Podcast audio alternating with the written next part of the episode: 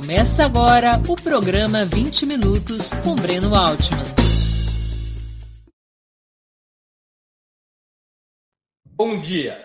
Hoje é 26 de abril de 2021. Está começando mais uma edição do programa 20 Minutos. Nosso convidado do dia é Sérgio Amadeu da Silveira, professor da Universidade Federal do ABC um dos principais estudiosos sobre internet e redes sociais do país, suas intervenções acadêmicas e políticas têm desempenhado papel fundamental no debate sobre a regulação democrática desses novos meios de comunicação. Perguntas ao nosso convidado poderão ser feitas através do YouTube ou do Facebook. Basta escrever na área de bate-papo dessas plataformas. Desde já agradeço aos que participarem, especialmente aos que o fizerem contribuindo com o Superchat, se tornando membros pagantes do canal de Ópera Mundi no YouTube ou fazendo uma assinatura solidária em nosso site. Ou tudo isso junto e misturado.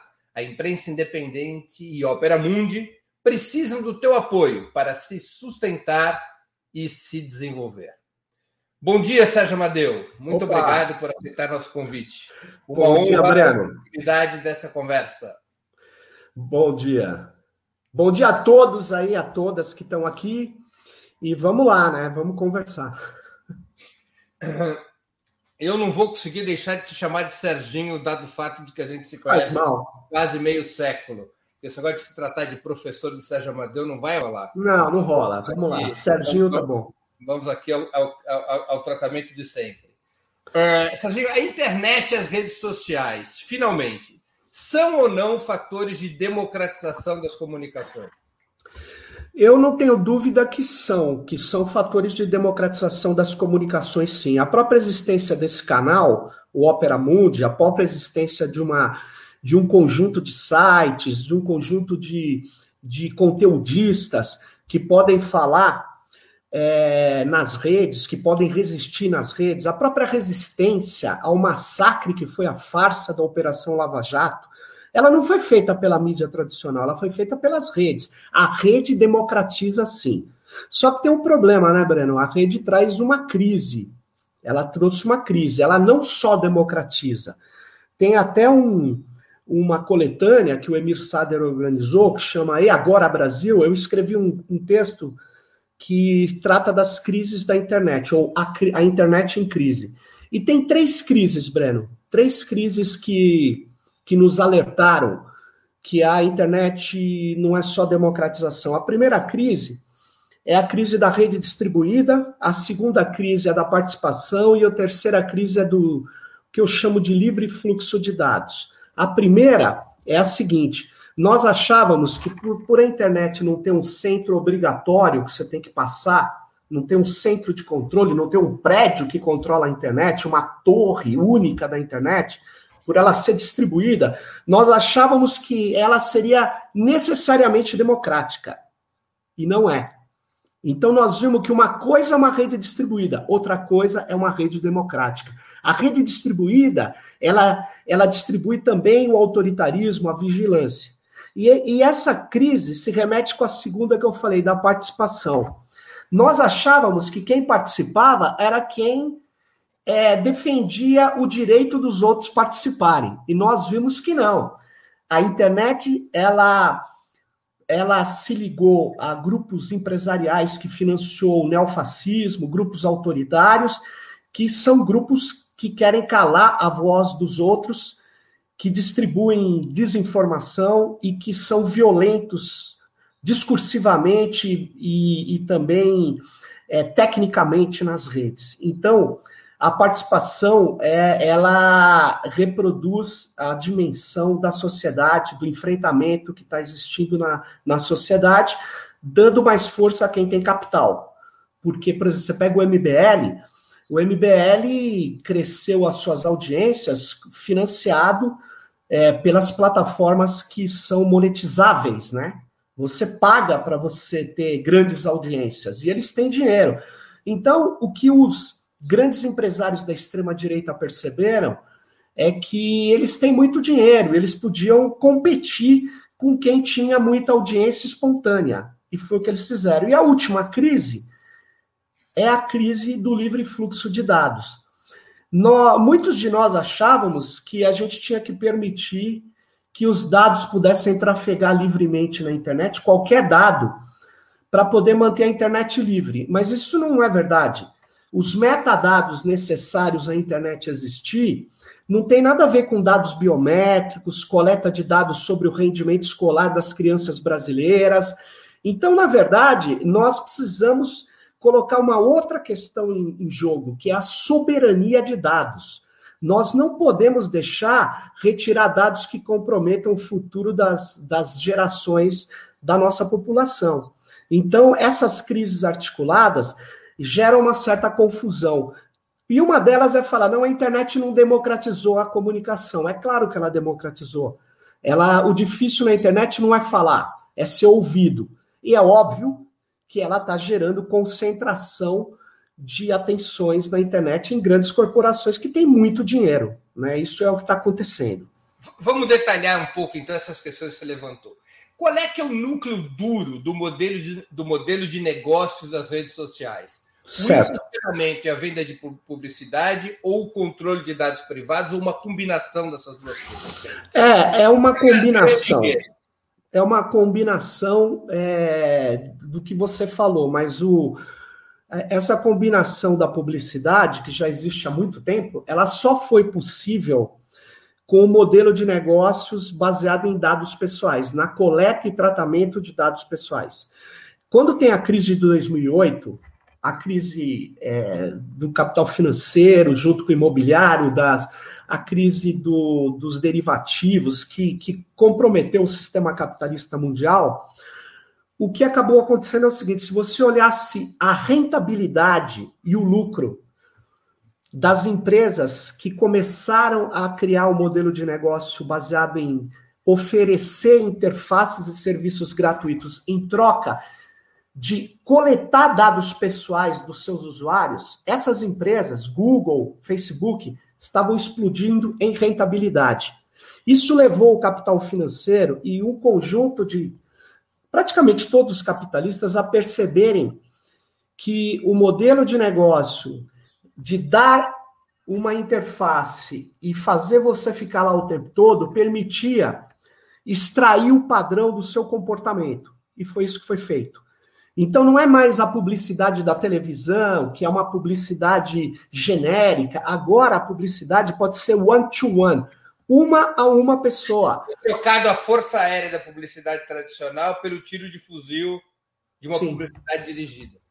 E não é só um fuzil, esse é o problema. Toda vez, é isso que muitas pessoas não entendem. É, toda vez que eu me conecto na internet, toda vez que eu eu acesso um site, sei lá, um site na Turquia, na Rússia, nos Estados Unidos, qualquer lugar. Esse site que eu acesso para pegar as informações que estão nele, ele tem que saber inequivocamente aonde o meu computador ou celular estão na rede. Então, nós estamos falando de uma rede de comunicação e simultaneamente de controle que jamais foi construída na história. Então, e essa, essas duas máquinas para se comunicar, é, elas têm posições inequívocas na rede. Então, ela, ela permite extrair rastros digitais. Tudo que você faz na rede, você deixa um rastro digital. Esses rastros passaram a ser coletados e eles passam a ser organizados para cada vez mais ampliar o conhecimento que uma corporação tem sobre a nossa identidade. Então, a nossa identidade na internet é móvel. O que é móvel? O Google, ele coleta dados o tempo todo do que a gente faz. O mecanismo de busca, você fala, não, o mecanismo de busca eu me beneficio, que é de graça. Negativo.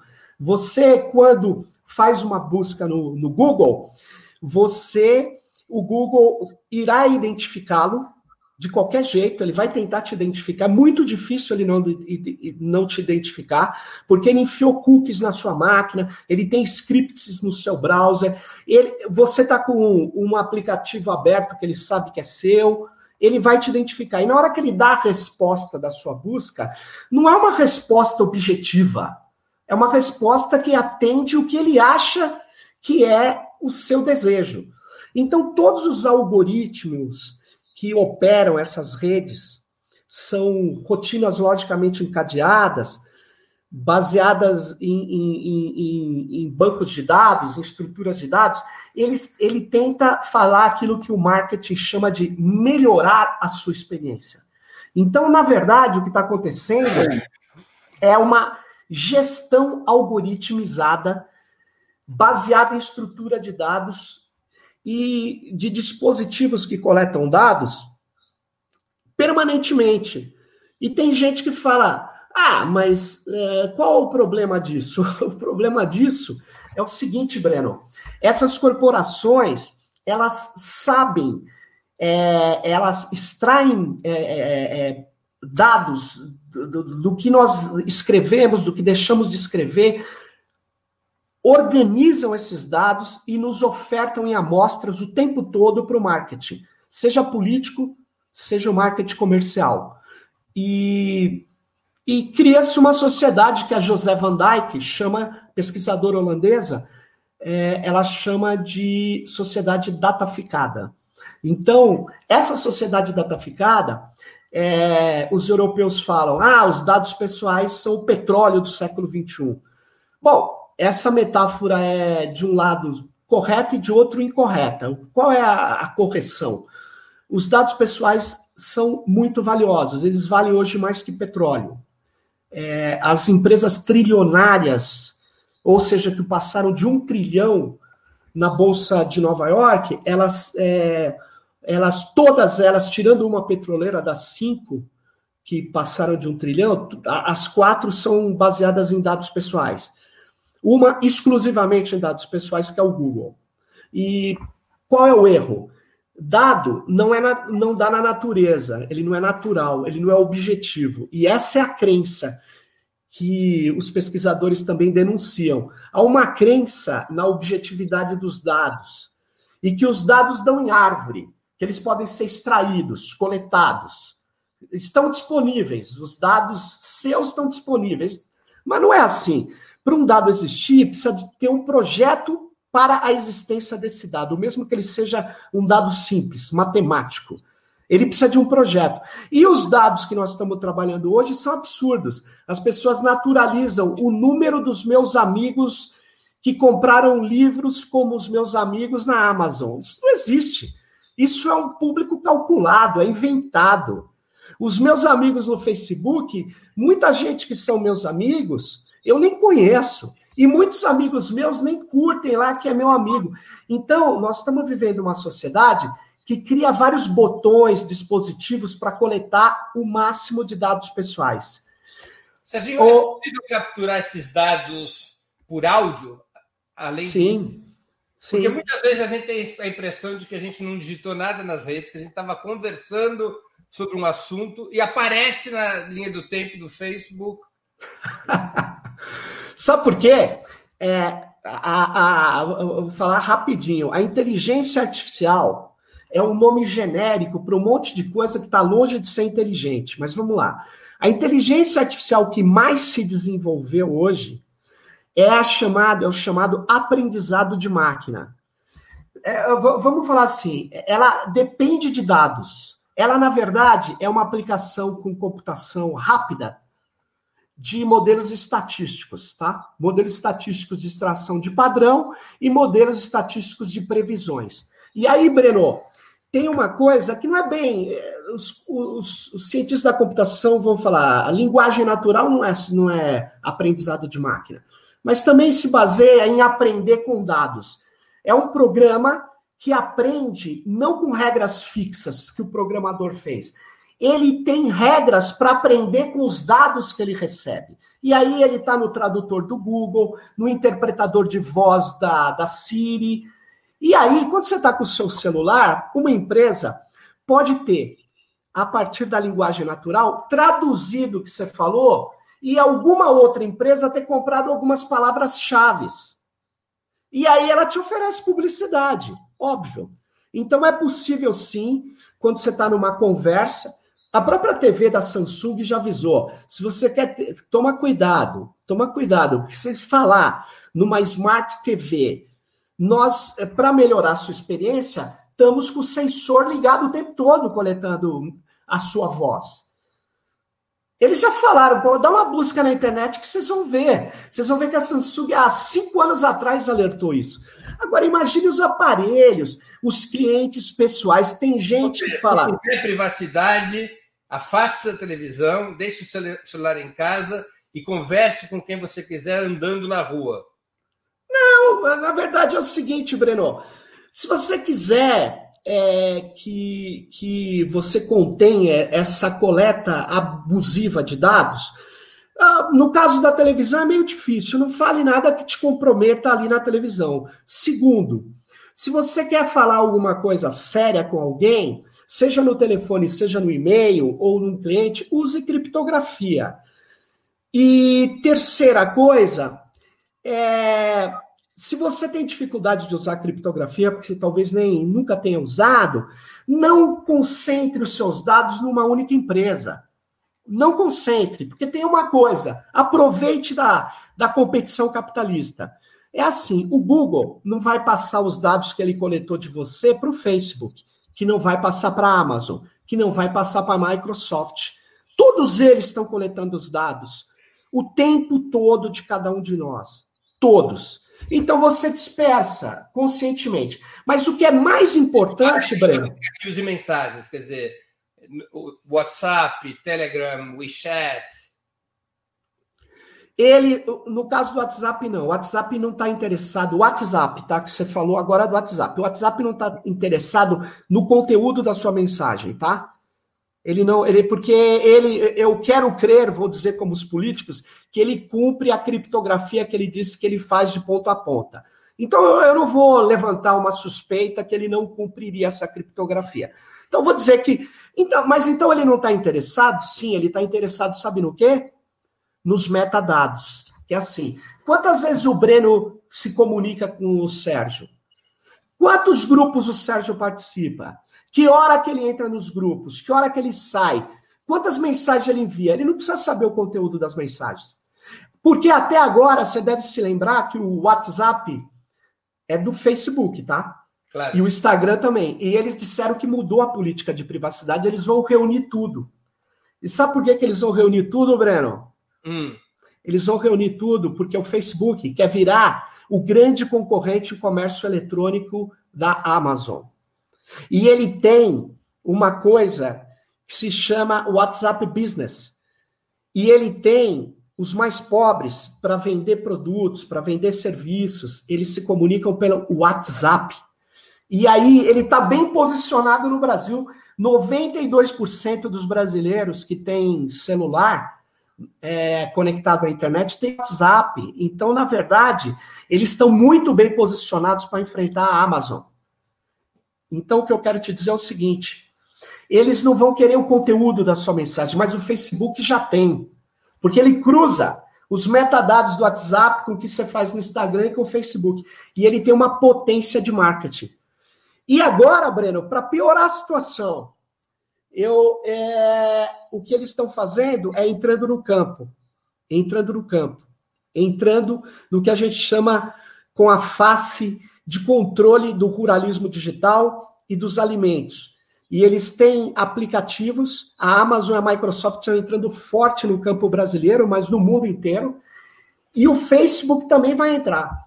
Então, na verdade, a Singenta e a Bayer, que também tem plataformas digitais no campo, onde você entrega georreferenciado onde está a sua terra, você põe os dados no seu aplicativo, eles tomam, eles sabem tudo que você está fazendo, eles testam a umidade da terra, eles têm um projeto de ser um grande controlador, sabe do quê? Dos alimentos no mundo. As plataformas. As plataformas são os antigos trusts. As plataformas são grandes competidores entre si que partem de pontos diferentes. E aí você fala, o que, que é isso? Isso é uma concentração de poder econômico e comunicacional que eu nunca vi na história, sem brincadeira. Eu nunca vi empresas do tamanho do Google, ou da Apple, ou da Amazon, ou da Microsoft, e das chinesas que vêm aí. As chinesas vêm aí. As chinesas Baidu, Tencent, Alibaba. Alibaba é concorrente de todos de, da Amazon. E então eu queria te dizer o seguinte, Breno, eu fiz um levantamento em 2019 sobre as pessoas saberem, baseado é, em, em, em, em, fazer o seguinte: eu peguei o PIB de alguns países e peguei o faturamento das empresas é, digitais, essas plataformas, o que a gente chama de GAFAM, seria Google, é, Facebook e é, Google, Facebook, Amazon, é, Apple e Microsoft. E aí, é, elas faturaram em 2019, faturaram, não estou falando do valor de bolsa que é muito maior. Faturamento foi 899 bilhões de dólares. Isso equivalia, o faturamento da, da GAFAM, basicamente a, a. Você compara com o PIB do Brasil, que foi 1,8 trilhão de dólares, foi 48% do PIB brasileiro, Breno. O faturamento de cinco empresas, essas que trabalham com dados pessoais, não só, mas principalmente. E aí eu separei duas. Eu falei, não, eu vou pegar só dado pessoal. Tem todas que são todas norte-americanas. É, eu, eu não vi as chinesas, mas as chinesas têm um tamanho hoje gigantesco. Mas essas HFANs são americanas. Ó, mas eu comparei, eu somei no mesmo ano o faturamento consolidado. Eu podia fazer 2020, mas eu não tinha dados seguros, eu não fiz isso. Então, o faturamento do, do Google, grupo Alphabet, Google, e o grupo Facebook, reunia 232 bilhões de dólares. Isso, só essas duas, era 12% do PIB brasileiro no mesmo ano. 18% do PIB mexicano, 52% do PIB da Argentina. Agora, olha só, é duas vezes o PIB do Equador, quatro vezes o PIB do Uruguai, cinco vezes o PIB da Bolívia, ou 97% do PIB de Portugal. O que eu estou querendo dizer é o seguinte: o tamanho do faturamento de duas empresas é descomunal. É descomunal. E essas empresas, elas têm hoje a coleta permanente de dados. Esse é o motor delas, essa é a dinâmica delas. Elas coletam dados e aí nós precisamos do seguinte: é, cada um tem que se proteger, eu sempre defendi isso, use criptografia, disperse seus dados, mas faça o seguinte também: apoie a luta pela regulamentação dessas plataformas. Chegaremos lá. É. No questionamento. Deixa eu fazer uma outra pergunta.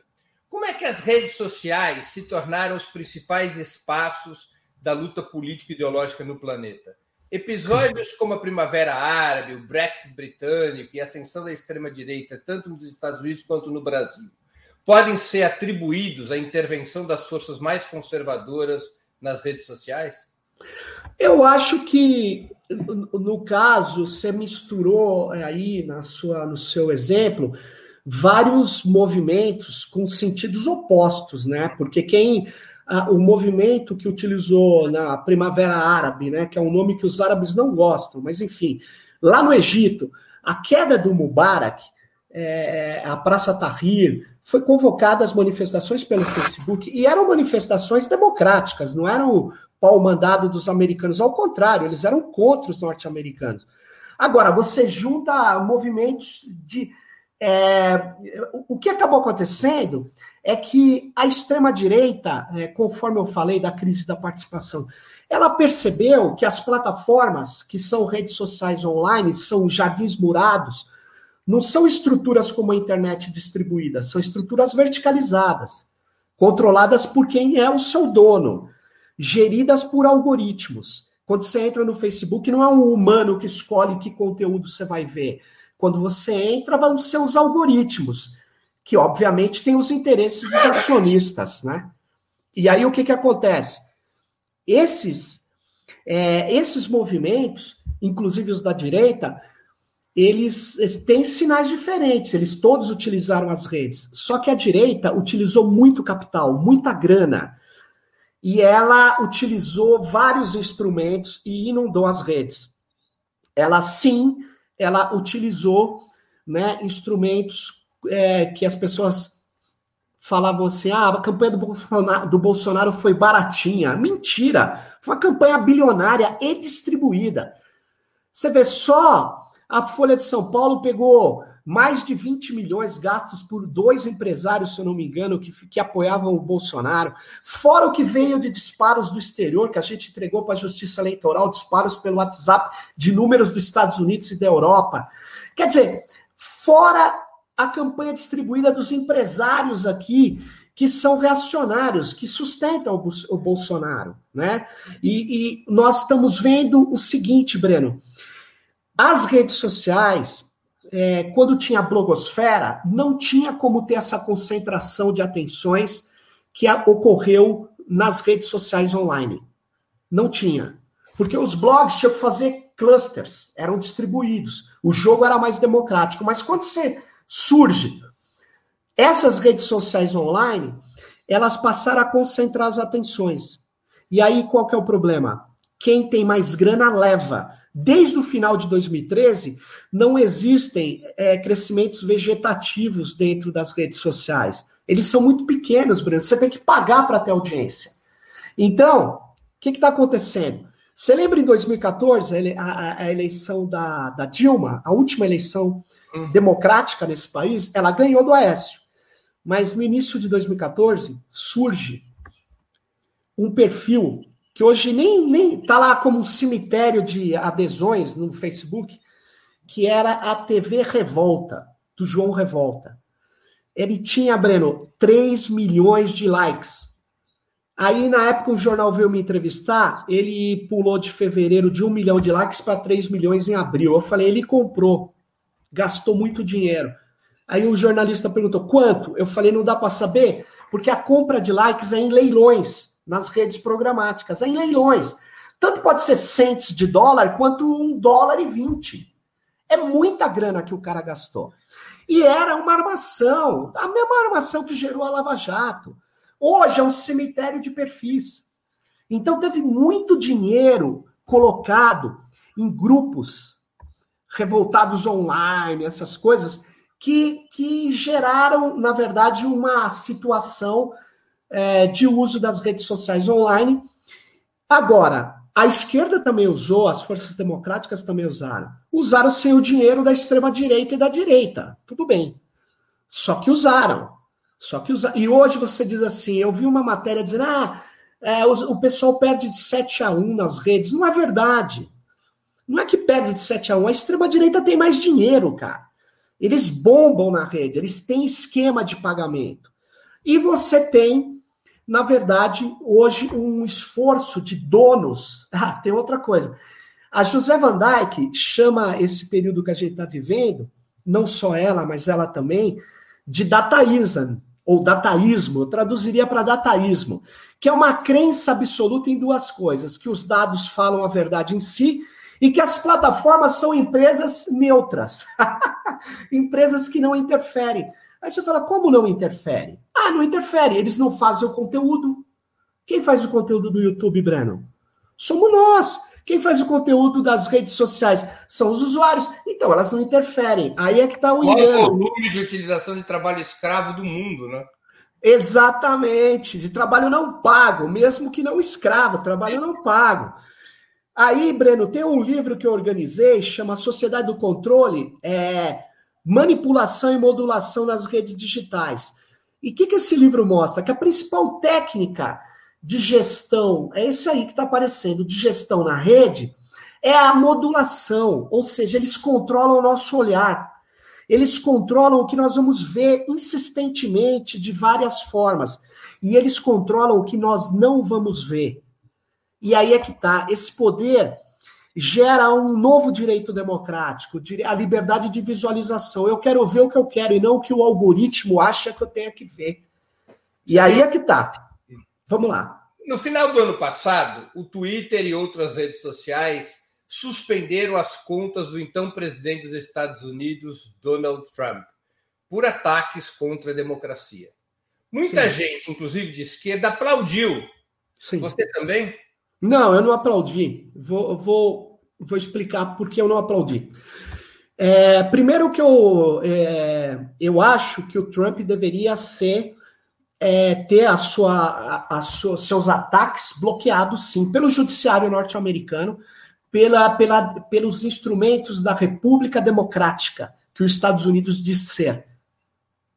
Agora, o General Attorney, que é o Ministério Público norte-americano, o Poder Judiciário americano, todo mundo ficou quieto e ele incitando o golpe incitando é, a desinformação. E ninguém fazendo nada, com instrumentos legais para fazer. Aí o Twitter vai lá e bloqueia o cara. E todo mundo aplaude. Opa, peraí. Mas quem te disse que uma rede social que diz que é uma esfera pública, que, que diz que é neutra, que diz que todo mundo pode falar o que quer, ela faz, ela tem um ato autocrático, ela tem um ato de, de é, se colocar acima da Constituição, do Judiciário da lei. Ela faz isso no Brasil também. Eu tive. Eu tenho um podcast, ele teve três episódios sobre racismo algorítmico bloqueado. E aí eu insisti, aí eles desbloquearam depois de um tempo. E aí eles disseram o quê? Sabe o que eles disseram? Isso foi o YouTube. Ele diz: após revisão humana, desbloqueamos o seu episódio. Ué, mas por que, que ele foi bloqueado? Ou seja, eles bloqueiam as mensagens de apoio ao Julian Assange. Eles, eles retiram o Trump, mas eles atacam muito mais as forças de esquerda. Eles tiraram o Daniel Cara do Twitter. Eles fizeram o, o gamer antifascista desaparecer. Eles atuam de maneira autocrática. Então, eu digo o seguinte: se eles querem ser parte da esfera pública, eles têm que estar subordinados à Constituição. Eles têm que estar subordinados à estrutura democrática, onde você pode sim, é, no caso da Constituição brasileira, a gente pode é, calar o discurso de ódio, a gente pode é, pedir a interferência contra absurdos. Só que eu não acho que a gente deva dar esse poder descomunal a uma, a uma estrutura que está se colocando como parte da esfera pública, do espaço público. Eu sou contra. É diferente de um blog. É diferente do canal seu, Breno, o Opera Mundi. O Opera Mundi, ele não fala que ele é, é o canal de todos. Ele não fala, ele não quer ser algo que tenha publicidade, que tenha as mensagens de qualquer um. Ele tem uma linha, entendeu? Então, é, já o Facebook, já o Twitter, já todas essas mídias, eles se colocam efetivamente como espaço que todos podem atuar. Então, como seria antigamente as mesas de bar, você pode sentar e conversar. Exatamente. Exatamente. Exatamente. Então eu acho o seguinte, eu não aplaudi não e digo que acho que a gente tem que começar a trabalhar uma lei bem feita de regulação ou supervisão democrática das plataformas, dos sistemas algorítmicos, e a gente tem que, no futuro próximo, mexer na lei de proteção de dados. Bora lá. É. Há uma discussão no parlamento brasileiro, como em outros países, exatamente sobre o que você está falando, a regulação das redes sociais. A tese até agora predominante no parlamento brasileiro, na prática, é da autorregulação concedendo às plataformas maiores deveres e poderes para a gestão do conteúdo. Você concorda Sim. com esse caminho? Não. Não, é, mas eu queria dizer, pode ter um bolo aqui na história, eu vou desembolar primeiro e rapidamente é preciso declarar o seguinte: tem uma lei que foi conhecida como lei das fake news, que eu me coloquei contrário, por ser uma lei completamente mal feita, absurda uma lei que de fato colocaria mais poder ainda nas mãos das plataformas. Então, isso não quer dizer que eu seja contra uma lei que supervisiona democraticamente, não só pelo Estado, mas também com a participação de, de organizações da sociedade civil, a gestão dessas plataformas. Eu acho que a gente precisa entrar nos meandros de como elas definem os parâmetros dos seus algoritmos. Sem fazer isso, a gente não vai conseguir é, ter um, uma, uma a sociedade olhando o que, que elas estão fazendo. Porque eu vou te dar um exemplo. Eu tenho absoluta certeza, e aí você vai falar, não pode falar isso, você vai ver como eu poderei. É assim, ó. Tenho absoluta certeza que quando eu faço posts no Facebook a favor do Julian Assange, a visualização deles é reduzida.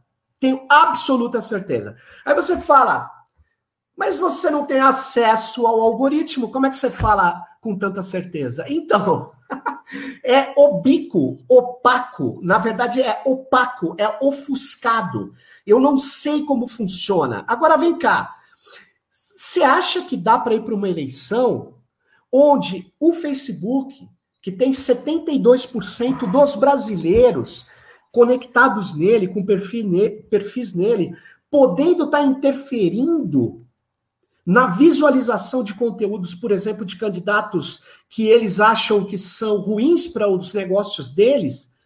Você acha que dá para aceitar que o Twitter. É, eu tinha lá um, um Sérgio Amadeu verificado, ele me tomou em 2016 ou 2017, depois do golpe, e eu não sei por quê, mas também não me incomodo. Mas por que, que ele fez isso? E ele retira. Será que eles estão controlando, estão reduzindo a visualização dos meus conteúdos, já que eu não pago? Eu não pago para divulgar no Twitter nada. Então, será que eles estão reduzindo?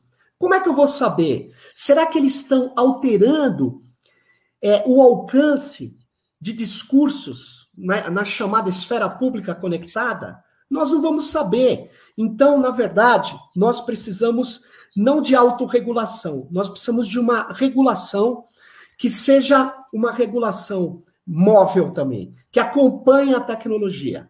E que, para isso, tem que ter participação de coletivos que são eleitos diretamente pela sociedade civil. Não pode ser indicado pelo Bolsonaro. A Agência Nacional de Proteção de Dados, Breno, ela é a única agência do mundo que tem maioria militar. A China não tem, a Rússia não tem, ninguém tem. A Venezuela não tem. e eles falam: o Bolsonaro indicou três militares, dois vieram da área de segurança, na verdade, de inteligência, nem de segurança, inteligência, que é, na verdade, vamos falar com o nome que deve ser falado: espionagem. Então, na verdade, que proteção de dados nós podemos ter numa agência que é dirigida por um presidente da República, tal como esse que temos aí? Então, nós precisamos reordenar tudo isso. E uma coisa, não sei se vocês sabem, na pandemia, as plataformas que eram imprescindíveis no entretenimento e na ação coletiva, no cotidiano, você fala com a sua família pelo WhatsApp, você fala é, com amigos no Facebook, no Twitter, você encontra peças de teatro, cinema, etc eles são intermediários e mediadores do entretenimento e do cotidiano. Só que na pandemia eles viraram intermediários da educação, Breno. A educação hoje é intermediada por plataformas que vivem da coleta e processamento de dados pessoais. Ou seja, nós estamos nas mãos da relação educador e educando dessas plataformas. O MEC, antes do Weitraub fugir para o Brasil, fugir para os Estados Unidos, ele fez um acordo com a Microsoft, com a Microsoft Azure. Pegou os dados necessários do SISU e entregou para a Microsoft, que rodou lá nos Estados Unidos esses dados. Sabe o que, que aconteceu? Ele rodou fora do Brasil. Bom, ele levou dados do desempenho escolar de adolescentes brasileiros para fora do Brasil. Aí você fala, ah, eles já tinham esse desempenho escolar. Não tinham. Não tinham. Eu queria saber, Breno, se a Rússia ou se os Estados Unidos deixaria pegar os dados do desempenho escolar dos adolescentes americanos e hospedar aqui no Brasil. Eu gostaria de saber se o Senado americano autorizaria isso. Aí você fala, e qual o problema? Qual o problema? o problema hoje é o que eu digo. Nós estamos falando de estruturas que dependem de dados. Quando você pega os dados dos estudantes brasileiros e leva para treinar os algoritmos da Microsoft, você deixa a inteligência baseada em dados lá com eles. E você perde a inteligência aqui. Então, na verdade, nós estamos falando de uma coisa que é perda de valor, mas o Tribunal de Contas nosso trabalha com a velha, com uma coisa antiga. Ah, eles deram de graça, ou foi mais barato que manter um data center aqui. Mas peraí, foi mais barato? Não foi mais barato. Foi mais caro.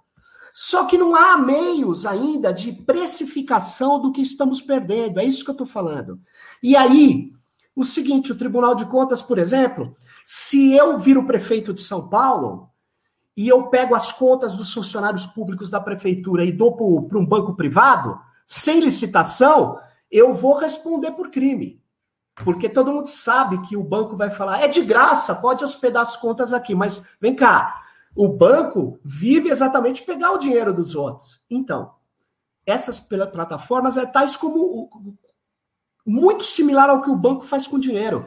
Ela vive dos dados dos outros. Quando a gente entrega os nossos dados para essas plataformas, nós estamos dando coisas de graça para eles. Aí você fala: não, a gente teve alguns benefícios. Temos, mas o maior benefício é manter a ideia da soberania de dados, da soberania digital. Se a gente quer desenvolver inteligência artificial no Brasil, se a gente quer desenvolver tecnologias é, que sejam menos intrusivas, que sejam para além do mercado, ou mesmo que beneficiem o mercado aqui, nós precisamos de controlar o fluxo de dados.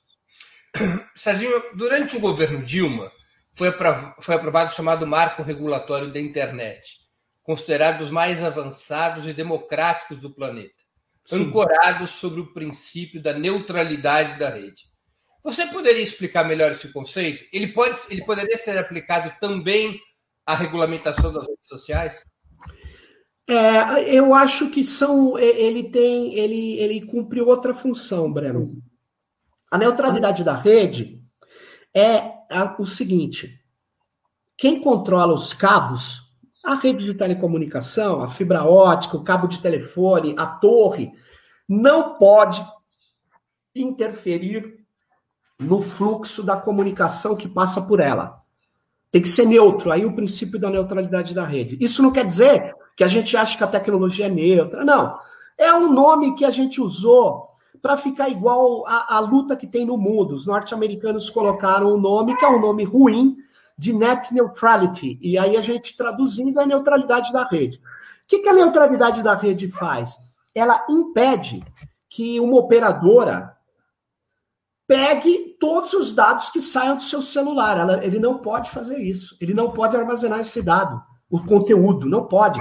Ele tem, ele não pode é, falar assim: se você está vendo a Netflix, você tem que pagar mais. Se você está vendo é, multimídia, você tem que pagar mais pela conexão. Não. Tem que ser neutro. Só que tem um problema. Eles só podem eles... alugar a, a, rede de distribuição. É o único serviço que eles podem prestar. Eles só podem alugar a rede de distribuição, que já é, pô, pelo amor de Deus. Eles Nossa, choram. Falam, eu, sou, eu sou muito pobre. Pô. Os caras são um faturamento gigantesco. Não estou dizendo que é fácil operar as redes, eu estou dizendo que o faturamento é grande. E aí, o que está acontecendo? É, nós precisamos ver uma uma coisa que foi burlado no meu modo de ver da neutralidade da rede. É, a, a, a, o que, que aconteceu? O Facebook fez um acordo com várias operadoras, Breno. E quando alguém usando o WhatsApp acessa a operadora, se for para usar o WhatsApp, quem paga é o Facebook. Então ele não não corrói, não, não consome a franquia de dados. E isso é muito importante para quem tem plano pré-pago, que é são os mais pobres no Brasil. Então, olha que armadilha. Se você vai para cima dizendo nós estamos concentrando o fluxo nas empresas Facebook, porque ele, ele faz isso propositadamente, mas eles dizem, não, nós estamos oferecendo a inclusão digital dos mais pobres. Aí eu digo, ah, é? Então pague pague para que os mais pobres possam acessar qualquer coisa na internet. Aí eles falam: não, eu também não sou bobo, eu pago para eles acessarem o Facebook e as empresas Facebook. Então, olha só, olha o que, que aconteceu em 2018. O cara mandava aquele link mentiroso, com aquela desinformação, fake news do Bolsonaro, no grupo de família. Aí você ia e, e falava: não, isso não é verdade, olha esse link e mandava um link lá de um site, de um blog ou de uma imagem. Sabe quando que o seu priminho ou que é um adolescente que tem plano pré-pago, ou uma tia mais pauperizada que não que também tem plano pré-pago, sabe quando ele acessar esse link? Nunca. Por quê? Porque se ele acessar esse link, ele está consumindo o plano de dados dele. Então, a neutralidade tem é importante por vários aspectos. Primeiro, para não concentrar o fluxo da internet ainda mais nessas grandes plataformas. Porque você vai falar assim: ah, não, mas a minha. A, o Opera Mundi também pode pagar a telefônica. pode pagar nada. Você não tem bala na agulha para pagar o que uma tele ou que uma grande corporação tem para enfrentar. Então, isso deve fazer parte da ideia de condições mínimas de debate democrático. Porque uma democracia não é só o direito da maioria colocar a sua vontade em curso é também condições básicas de debate.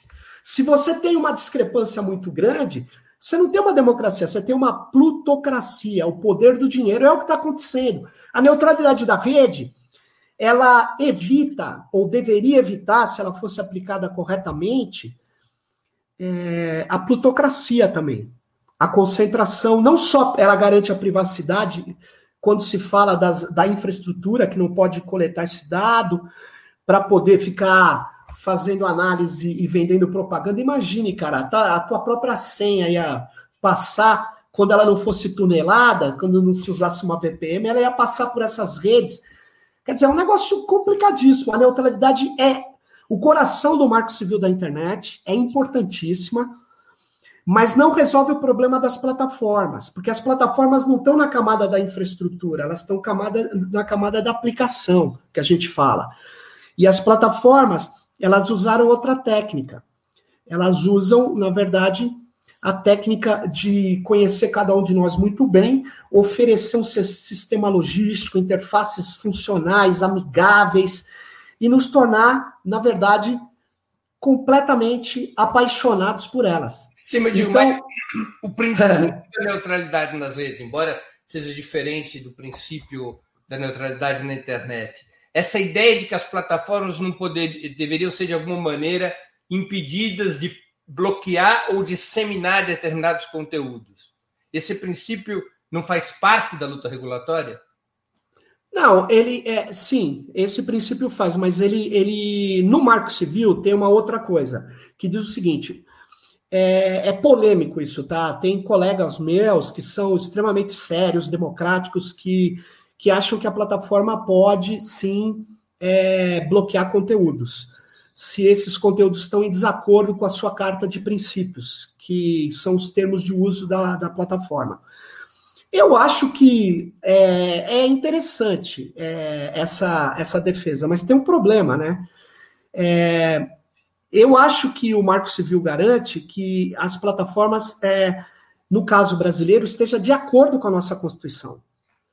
E, por exemplo, nenhum juiz, Breno, pode solicitar a retirada de um conteúdo se ele não for apontado corretamente. Vou te dar um exemplo que aconteceu agora, que vieram me perguntar. Falaram assim, ó, mataram a Marielle Franco no Rio. Eu falei, sim, crime hediondo, absurdo, que continua aí sem solução por interferências do Palácio do, do, Palácio do Planalto. Isso ninguém tem dúvida. Só que aí eles falaram, então, o Ministério Público está pedindo para o Twitter e sei lá para que mais plataforma entregar, Breno, todas as pessoas que acessaram o nome Marielle Franco, ou o site dela, ou o perfil dela, durante os dois meses antes da morte. Então, sabe o que, que vai aparecer nesse acesso? Eu. Vai aparecer talvez o Breno, vai aparecer milhares de pessoas. Isso que o Ministério Público está fazendo é para confundir a investigação. É picaretagem. Porque vai aparecer um monte de gente, porque eles já têm os celulares de quem matou a Marielle Franco. E outra, eu sou contra esse tipo de investigação que faça o seguinte, Breno. Fale assim: ah, tem criminosos em Jundiaí, então vamos investigar toda a cidade de Jundiaí. E aí você. Constitucionalmente nem pode fazer isso, né? Então, o Marco Civil deixa claro: quando você for remover um conteúdo ou bloquear, o juiz tem que dizer claramente qual é esse conteúdo e não fazer assim, tá bloqueado o WhatsApp.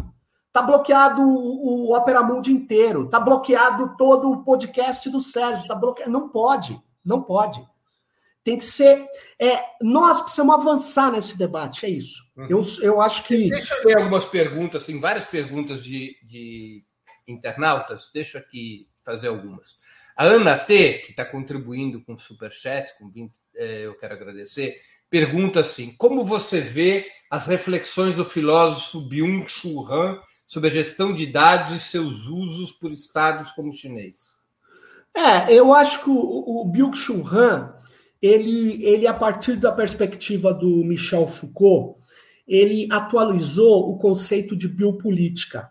Ele diz: olha, nós não estamos falando mais de uma política é, externa para o controle dos corpos, das populações, que pode ser não só opressiva, mas pode ser também positiva. Vacinação é uma biopolítica. Ele diz: não, mas com esse modelo de negócios baseado em dados, o que está acontecendo é que essa coleta de dados ela visa penetrar na psicologia da pessoa, no inconsciente da pessoa. Então, o Byung-Chul Han chama de psicopolítica. Então, eu acho que é, é, ele tem lógica que o objetivo, ele tem razão que o objetivo é esse. Ele tem razão. Mas eu tenho dúvida se tudo que se promete com a coleta de dados é efetivamente certo, gera o resultado esperado. Por exemplo, essa coleta de dados massiva com biometria, de temperatura, esse troço que o governo chinês faz, é, esse policiamento digital, eu sou completamente contrário. Completamente contrário. Ele não resolve o problema. O que nós precisamos é avaliar como que nós podemos usar a tecnologia sem, na verdade, fazer uma ação como o Estado chinês está fazendo, que ele usa para outras coisas, para pontuação social, ele, é, ele usa de uma maneira autoritária. Isso não quer dizer que nós não podemos usar tecnologia digital, que nós não podemos usar dados. O sanitarismo sempre foi baseado em dados, mas dados públicos. É isso que eu queria chamar a atenção, Breno, e da Ana também. Os dados são públicos. E a China, nós sabemos que a saúde pública ela é só para funcionário público. A saúde lá é privada, é startups, é health é, como é que eles chamam? É, as plataformas de saúde, eu não me lembro o nome agora que eles dão. É privado. E eles estão querendo trazer esse modelo para o Brasil. Não é à toa que a Microsoft, a semana passada, comprou a maior empresa de inteligência artificial na saúde. Ela vai entrar rasgando na área. E se você pegar os bons e velhos sanitaristas, tem um amigo meu, professor da USP, o, o Ricardo Teixeira, ele falou que antes ia se, se interessava por medicina preventiva só comunista. Agora, ele fala que vai entrevistar os jovens que fizeram medicina e vão fazer residência. Ele fala, mas por que, que você está escolhendo preventiva, né? Medicina preventiva? Ele fala, porque eu quero montar uma startup. Ou seja, sabe o que, que ele está falando? Ele quer trabalhar com dados. Ele quer fazer a chamada vigilância sanitária virar algo lucrativo. Breno, vigilância sanitária é para defender a população. Era exclusivamente do Estado. Então nós temos que lutar para que dados da saúde pública sejam públicos e protegidos quando colocam em risco a privacidade dos cidadãos. Eles não podem estar na mão de startups. Ele não pode estar na mão de dispositivos que são, na verdade, cruzados com outros dados, como as plataformas fazem. Eu queria falar o seguinte: eu defendo um princípio, eu estou escrevendo um texto que eu vou lançar em breve, é um princípio que é inspirado no meio ambiente, que é o princípio de defender hoje as gerações futuras. Eu queria dizer o seguinte: se os dados do Breno ou da Ana de biometria, de DNA e de saúde mas o padrão comportamental nas redes forem cruzados, os netos deles, de vocês, estão com a vida comprometida. É isso que eu queria chamar a atenção. Então, nós temos que ter um tratamento não só de dados, como o princípio da lei tem, o princípio da Lei Geral de Proteção de Dados tem, que é um princípio baseado é, na decisão individual. Muitas vezes você não tem, não tem como decidir o contrário. O teu chefe fala, aplica o WhatsApp aí, porque eu me comunico com você pelo WhatsApp. Acabou. Você fala, ô, chefe, vamos usar o Signal? Ele fala, então tá demitida. Não pode. Você não tem opção. Você não tem opção. Então, na verdade, tem que ter proteção coletiva de dados e proteção das gerações que estão por vir. Os dados pessoais comprometem essas gerações.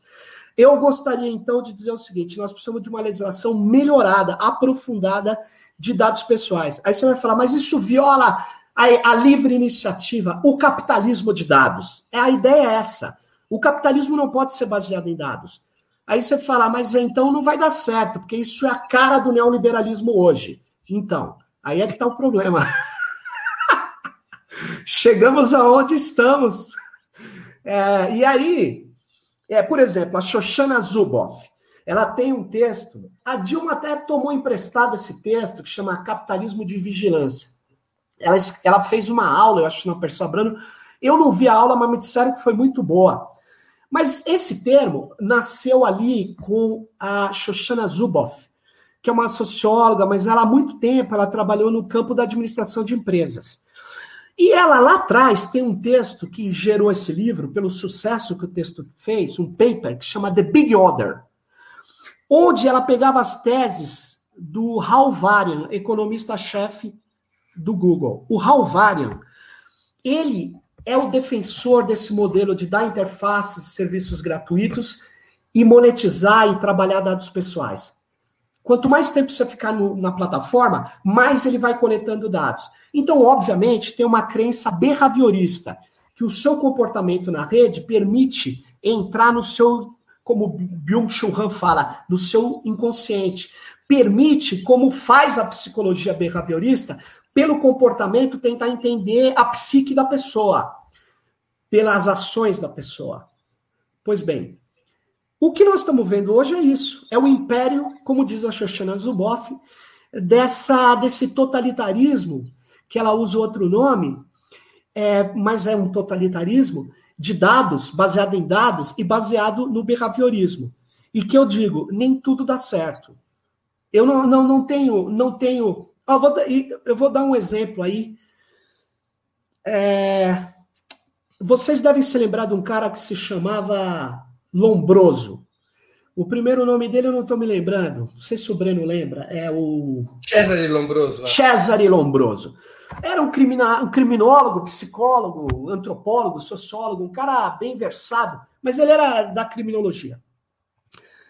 E no final do século XIX, ele desenvolveu uma tese que adentra o século XX das dimensões corporais, ou seja. Adentra da... do século XX até o final do século XX. Não, mas peraí. E no século XXI, onde eu vou chegar? Uhum. Biometria, Breno. Não chamava biometria, mas era biometria. Medidas da bio, medidas do corpo, corpórea. Ou seja, ele dizia que eu posso identificar se o cara era anarquista por é, dimensões corpóreas. E aí, sabe o que, que aconteceu? Isso foi, virou, se juntou com a eugenia, você deve lembrar, existia a Associação de Médicos Eugenistas Brasileiros. Eu não lembro porque você era nascido, mas eu ainda não, pô. Não, você lembrar de ter lido isso, pô. Claro que eu também não era nascido, mas, é, na verdade, é, eu poderia dar uma de Raul Seixas e falar, eu nasci há 10 mil anos atrás, Acho que foi o Paulo Coelho que escreveu isso, né? mas não vem ao caso. O que eu quero dizer aqui é que a ideia de, de que a, a, o físico da pessoa e determinados trejeitos dizem qual é a sua psique, qual é o seu caráter, qual é a sua ética, qual é o seu comportamento político, foi retomado com Big Data ou Big Data. Foi retomado. E só que aí eu perguntei num debate sobre epistemologia. Faltava então ao Lombroso simplesmente um número, uma quantidade de dados suficiente? Faltava isso ao Lombroso? Esse é o problema, Breno. Só que hoje tem um, um o cara que está no coração do escândalo, coração não, no início do escândalo da Cambridge Analytica, chama-se Michel Kosinski. Uhum. Ele, ele não colaborou com a Cambridge, a Cambridge Analytica, mas ele pegou a teoria dos Big Five que é os cinco traços principais de personalidade humana. E ele fez lá um quiz na época que o Facebook permitia ter o quiz, aqueles joguinhos, aquela pergunta e resposta. E ele falou: ó, se você responder isso aqui, eu digo qual é o seu traço principal de personalidade. E ele, para assustado, recebeu mais de um milhão de respostas. E aí, ele pegou um cientista da computação, criou um algoritmo de inteligência de máquina, machine learning, começou a seguir esses caras com autorização deles. E aí, ele com 12 cliques, ele inverteu. Ele passou a descobrir qual o padrão de clicagem de um neurótico. E aí a Cambridge Analytica ficou sabendo desse paper, pegou um outro cara e fez uma pesquisa um pouco menor, com 350 mil, replicou o padrão para 70 milhões de americanos e está aí o escândalo do chamado vazamento de dados, que não foi vazamento de dados nenhum. Foi a aplicação do Big Five que o Facebook permitia. E que hoje ele proíbe para os outros. Mas ele faz e você nem sabe porque os dados que ele coleta e manipula e modula, nós nem ficamos sabendo. Sachin, deixa eu ler uma outra pergunta de um internauta nosso, que, não, que é um outro assunto, mas é, é interessante. Joaquim Silvino, que também contribuiu com o Superchat. É, nós aqui somos igual ao Facebook, ao Twitter. Eu estou vendo, estou vendo. Quem paga tem prioridade nas perguntas. Que a gente precisa, a gente precisa pagar o leite das crianças no final de cada dia. É...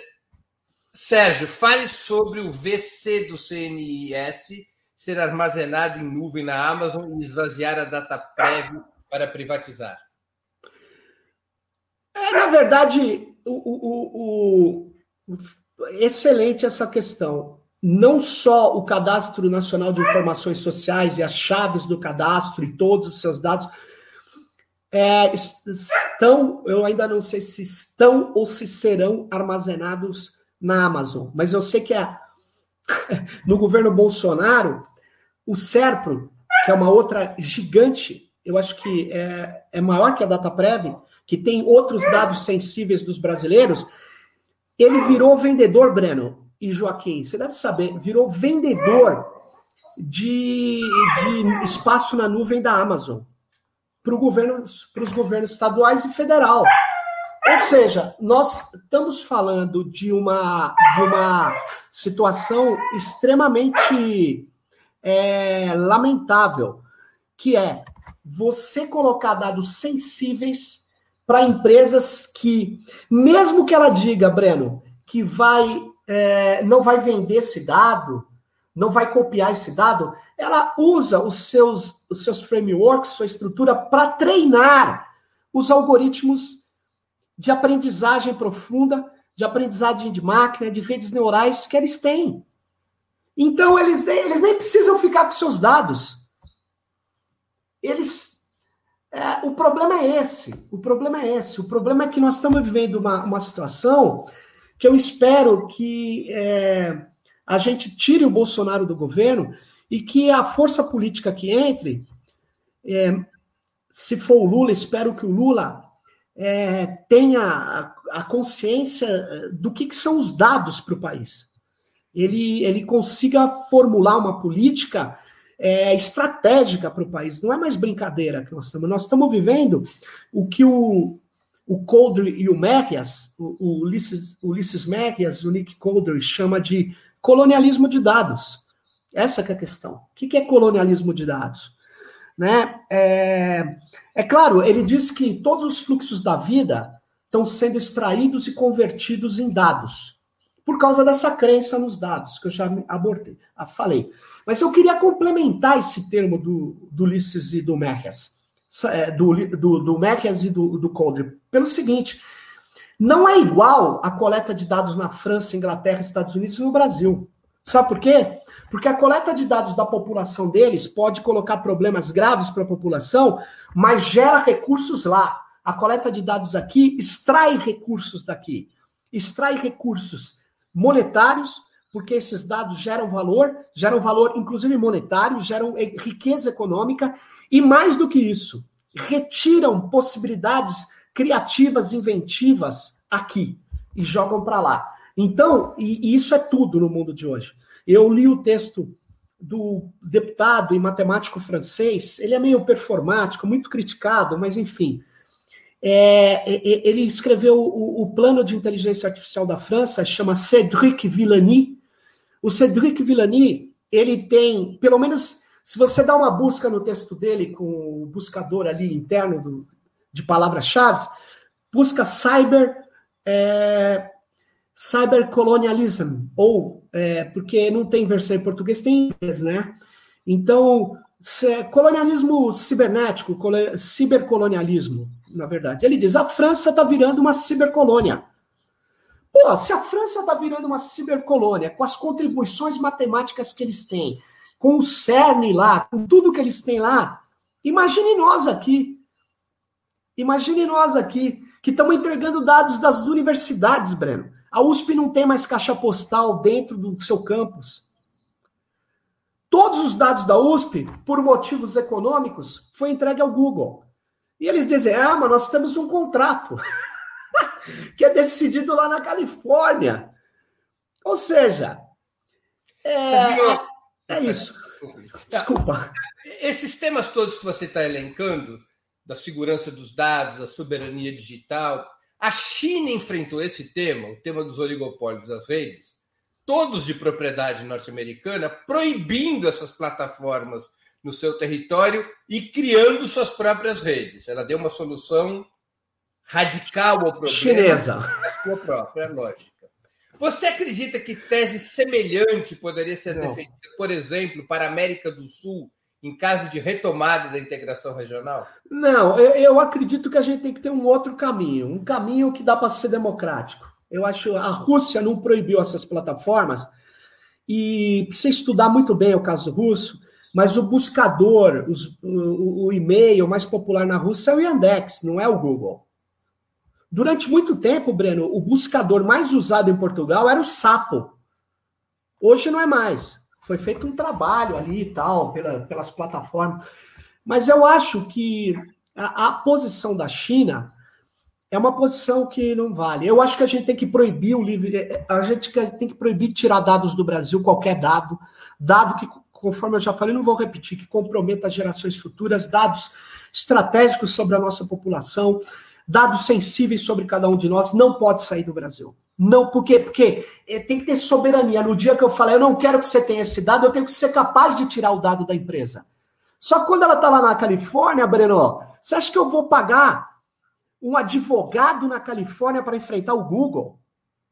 Pelo amor de Deus. Aliás, na área de software, é muito curioso. Na área de software, dizem que nos Estados Unidos, uma empresa para produzir software, software, ela precisa ter dois desenvolvedores e oito advogados.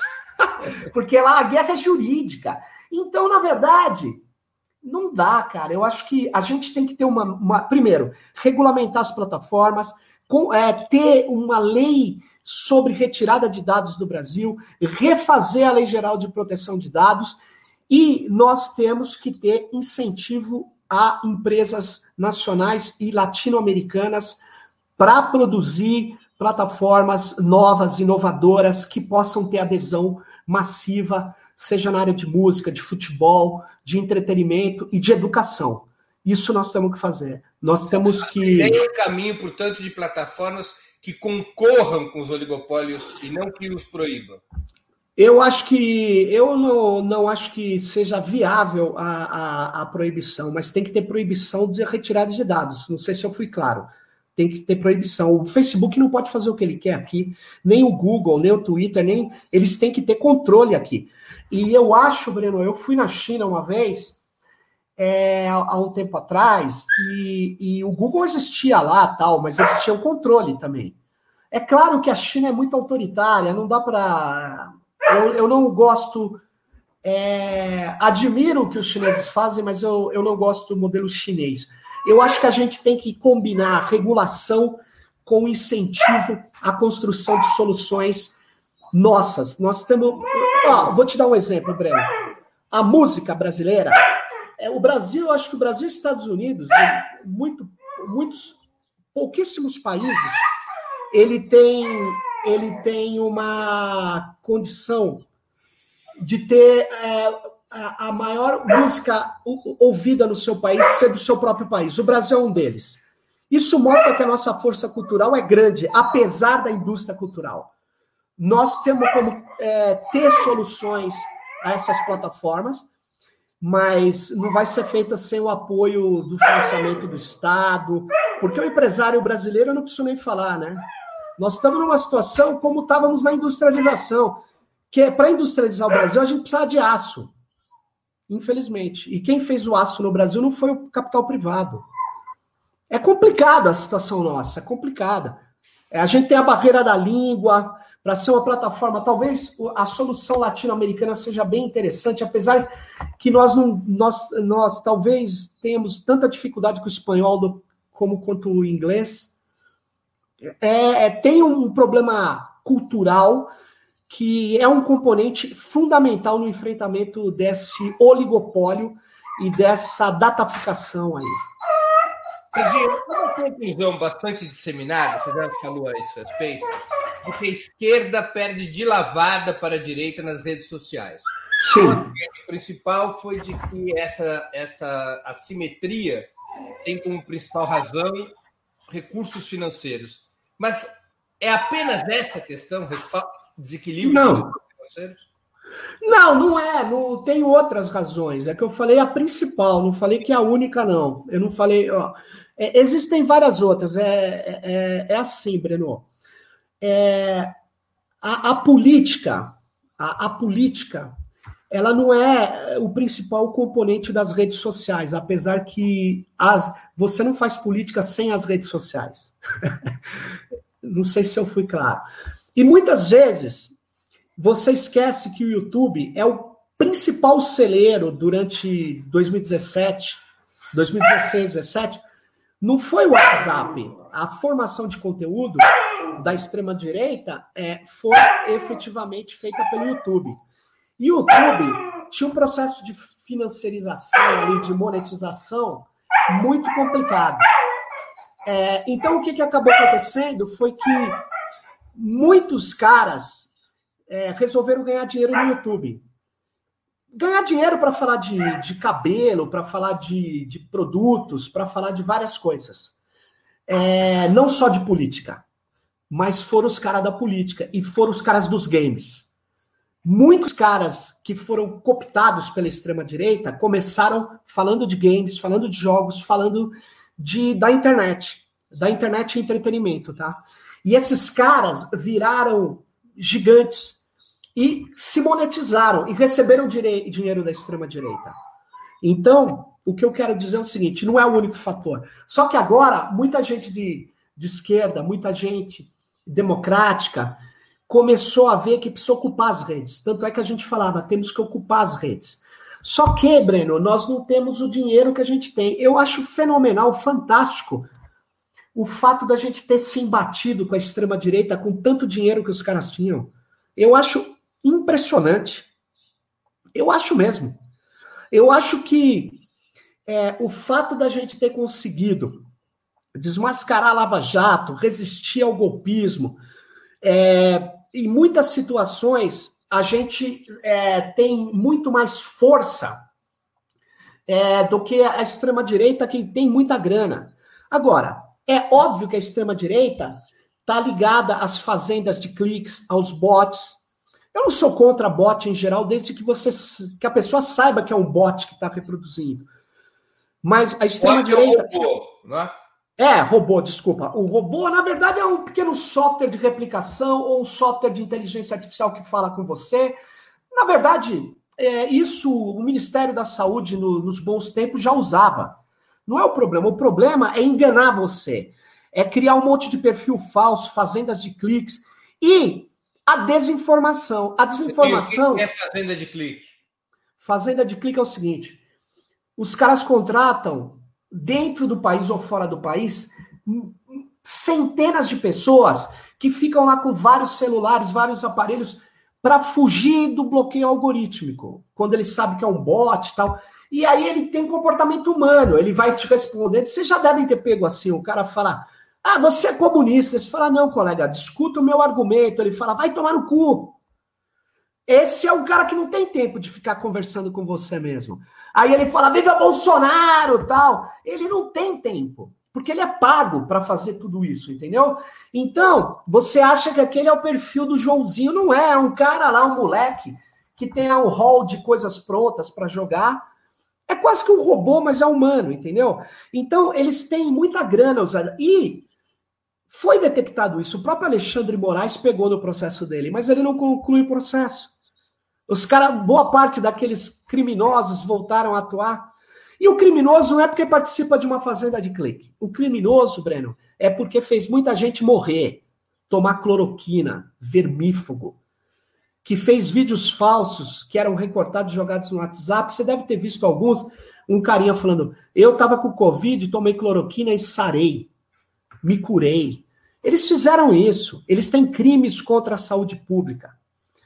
Eles têm crimes, e eles têm crime de ameaça. Teve várias pessoas que tiveram que sair do Brasil, porque eles iam na rede e ameaçavam, ameaçavam você. E ameaça, muitas vezes, tem o pessoal ligado à milícia, a milícia do Rio de Janeiro.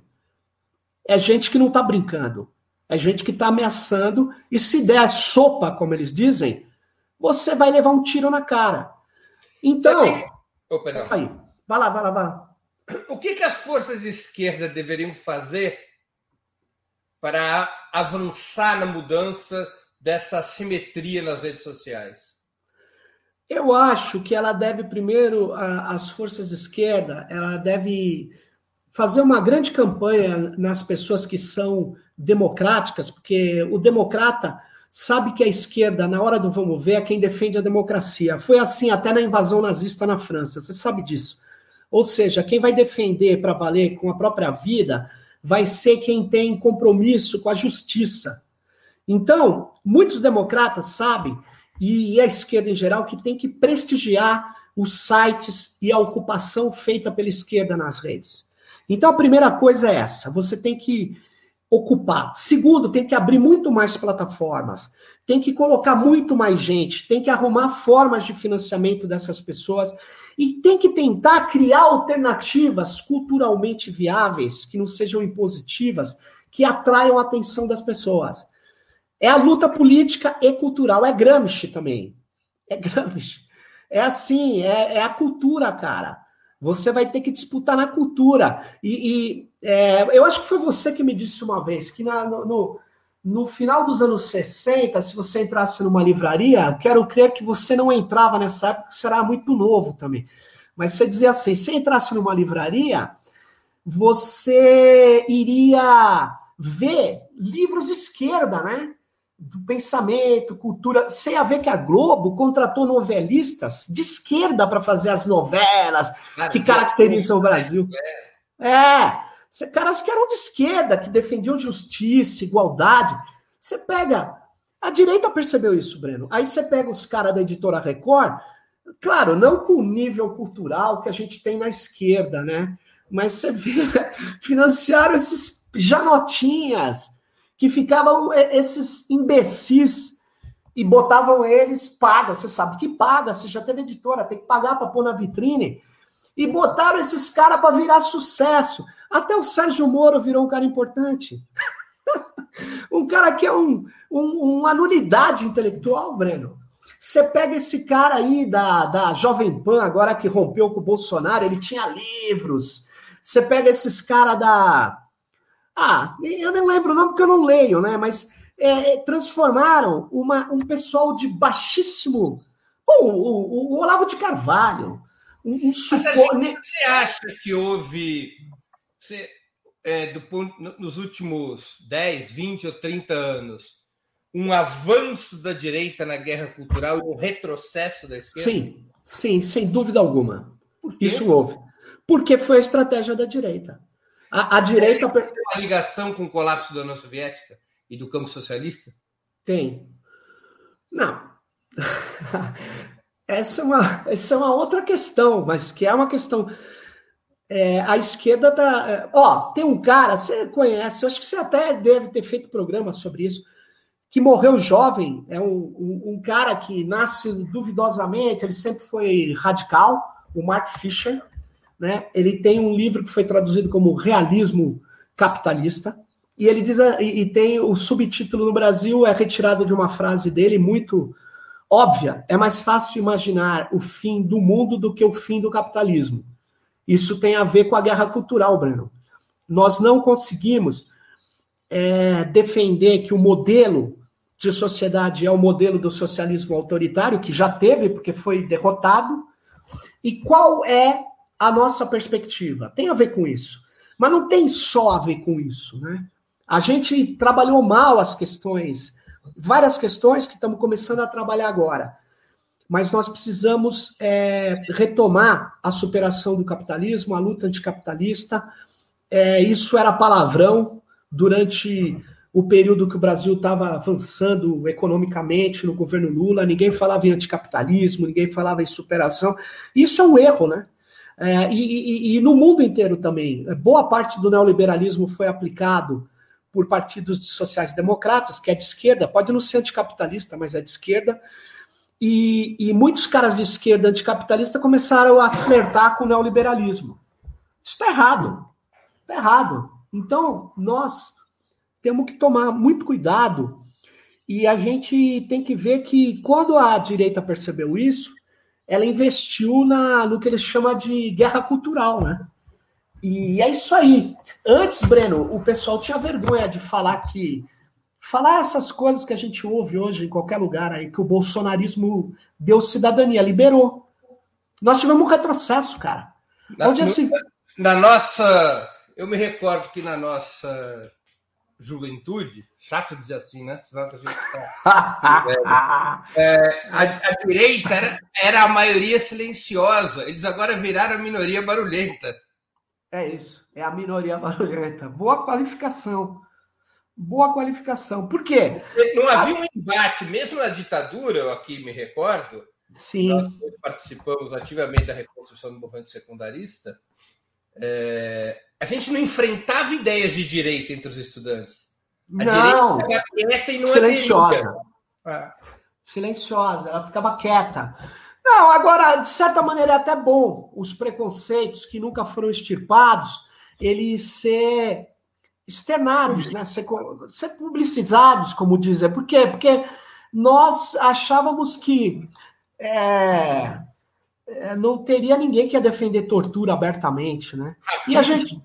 Fascismo, a gente.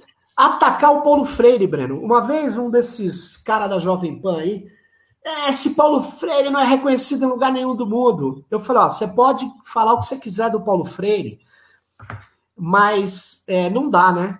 Aí eu fui na métrica que eles adoram, eles não adoram mais, no Google Scholar, e que tem lá o número de citações. Não, é uma coisa de americano, de, de citações. Dez autores mais citados do mundo. Do mundo, mas ele é o mais citado do Brasil. Eu acho que ele está entre os cinco do mundo, mas não tenho certeza, eu não vou. É, eu me lembro que eu fiz uma pesquisa sobre isso algum tempo atrás, ele era o sétimo mais citado. É, ele é um. Ele era mais citado que o Hayek, Breno. Ah. De longe. E aí, aí eu falei, olha aqui, tá, o cara sumiu, o cara sumiu. Ele não, não podia ficar como o cara que eu te falei que fica te xingando. Ai, comunista, vagabundo, vai trabalhar. Mas quando o Bolsonaro se elegeu, Breno, é, essa situação é tão. Ó, essa coisa grotesca. O primeiro xingamento que eu recebi, sabe qual foi? Foi o seguinte: só podia ser professor. Ou seja, professor no Brasil virou xingamento. Então, é, é, eu conheço essa essa jogada. Essa jogada é muito triste, né? É a recuperação é, isso tem a ver com uma linha, viu, Breno? Isso não é despropositado. É a frase que... do Goebbels: quando eu ouço falar de cultura, eu saco o meu revólver. Cara, essa frase é poderia ser do Bolsonaro, eu até ficaria. E aí a gente está tá, encerrando aqui nossa entrevista que poderia durar horas, porque não só eu, como todos que estão acompanhando, estão gostando muito. Mas não, obrigado. Aqui é o final.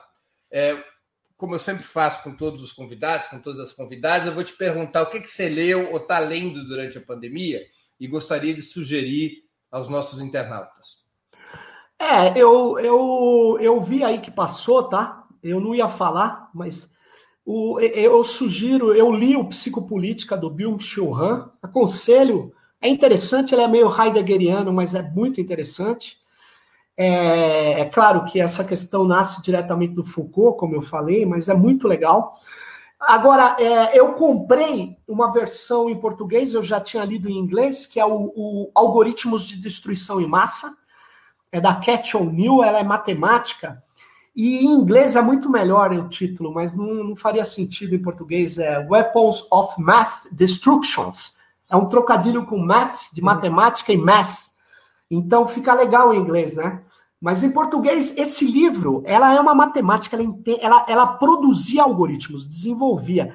Cara, eu aconselho todo mundo a entender o que, que é isso. É muito legal. Vou colocar na tela de novo aqui o livro, para as pessoas poderem anotar Algoritmos de Destruição em Massa, da Cat O'Neill. É muito legal. É, é, ela trabalha com casos, é muito bem escrito. É, eu acho que a versão não precisa ser especialista para ler esse livro. Não, não precisa. É muito bom, é muito bom. E é um livro que, que, eu, que eu acabei de comprar, chama Guerras e Capital 5, que é do Henrique Allier e do Maurício Lazarato. É, não é sobre tecnologia, mas abre espaço para você entender que a tecnologia é o principal elemento utilizado hoje para o poder econômico e político. E o Maurício Lazarato é muito importante. Ele trabalha a ideia do capital, ele trabalha a ideia do neoliberalismo. E ele, nesse texto, eu, eu não li ainda, mas ele vai trabalhar. Eu, eu, eu fui comprar porque eu, a resenha me dizia que ele vai trabalhar a recomposição do capitalismo como uma guerra.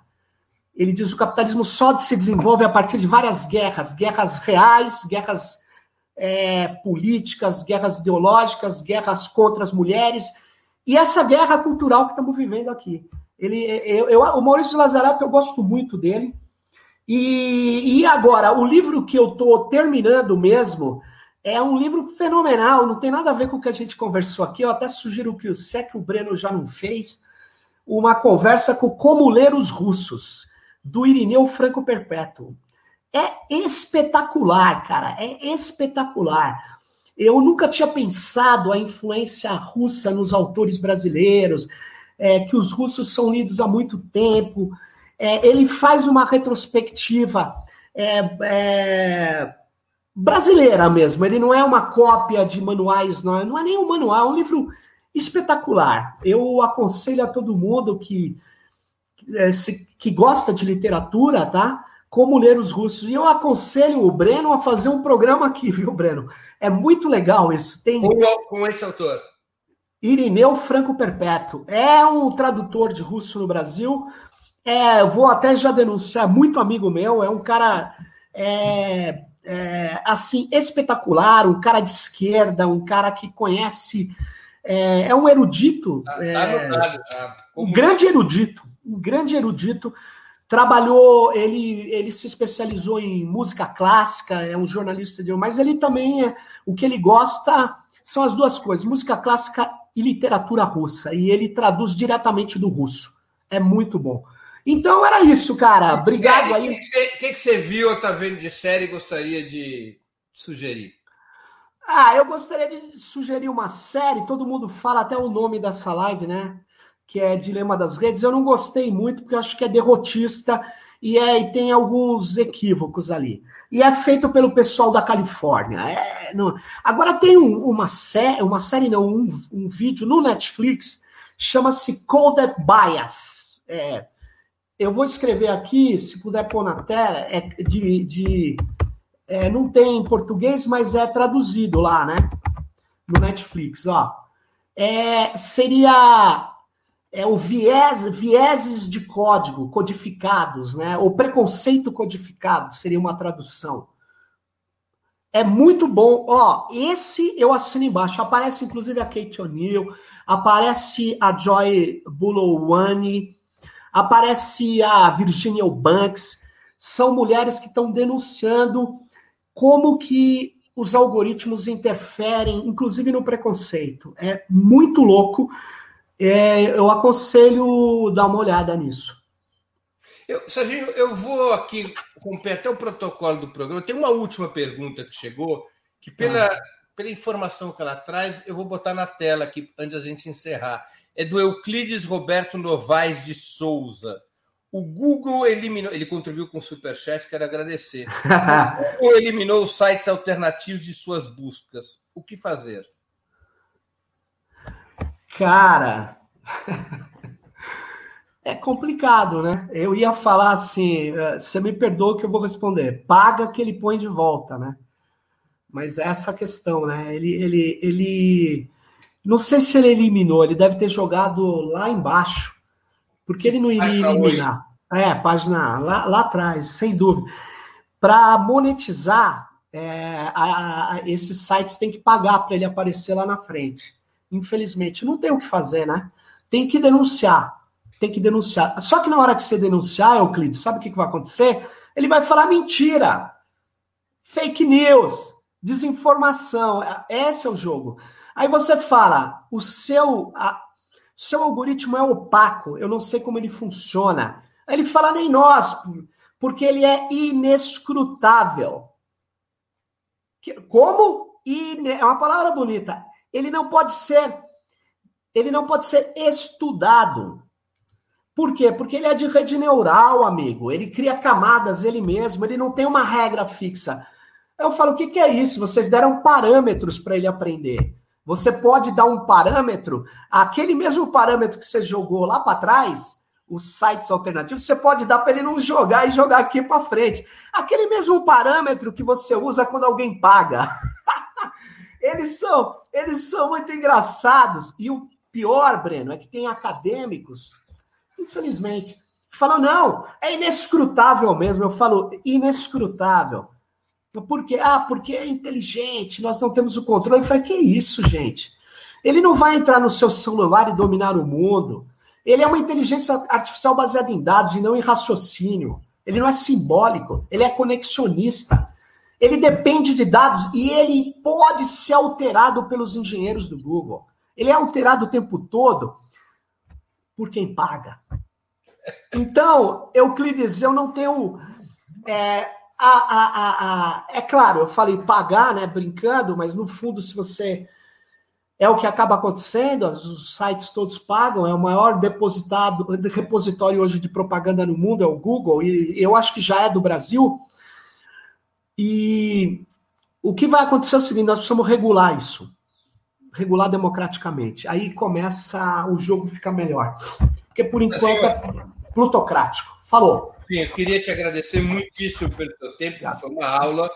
Obrigado. De aprender como funciona esse, esse universo da, da internet e especialmente das redes sociais. Então, eu queria te agradecer muito. Certamente a gente terá outras oportunidades sobre esse assunto. Legal. Valeu, Breno. Eu que agradeço, agradeço a todas e todos aí que participaram, viram, viram e fizeram perguntas também. Valeu, muito obrigado. E vamos aí. A gente tem uma tarefa de ocupar as redes e no ano que vem retirar Bolsonaro. É, eu esperava que tivesse impeachment, mas eu não tenho ilusão. Quanto mais o Bolsonaro se fragiliza, mais o Centrão ganha dinheiro. Então, Ele não vai tirar o cara, né? Valeu. Lula! É isso aí. Encerramos assim mais um programa, mais uma edição do programa 20 Minutos. Nosso convidado de hoje foi o professor Sérgio Amadeu da Silveira e o nosso tema foi o dilema das redes. No nosso, nossa, a próxima edição do programa 20 Minutos será amanhã, terça-feira, dia 27 de abril teremos uma edição do 20 Minutos História. O 20 Minutos História terá como tema, como tema de amanhã, dia 26, 27 de abril, perdão, eh, nas, nos canais de Ópera Mundi, no YouTube, no Twitter no Facebook, Peru, como foi a ditadura Fujimori. É um tema muito importante e atual, como vocês devem estar acompanhando. Uh, está em curso o segundo turno das eleições presidenciais do Peru entre um candidato de esquerda, Pedro Castilho, da coalizão Peru Livre, e a candidata Keiko Fujimori, filha do ditador Alberto Fujimori. portanto, estudar o que aconteceu no Peru durante a ditadura do pai dela, nos anos 90 do século passado, é muito importante para entender a situação do Peru e do conjunto da América Latina. Portanto, amanhã, 11, 27 de abril, às 11 horas da manhã, temos esse encontro com o 20 Minutos de História. Peru, como foi a ditadura Fujimori. Até lá e um grande abraço.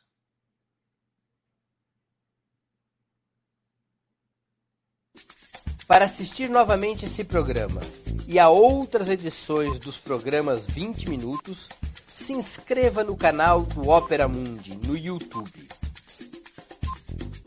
Curta e compartilhe nossos vídeos, deixe seus comentários. O jornalismo de Ópera Mundi é mantido com o seu apoio. Faça uma assinatura solidária em www.operamundi.com.br. Com um pequeno valor mensal, você nos ajuda no desenvolvimento de um jornalismo independente e de qualidade. Obrigado pela audiência e até a próxima.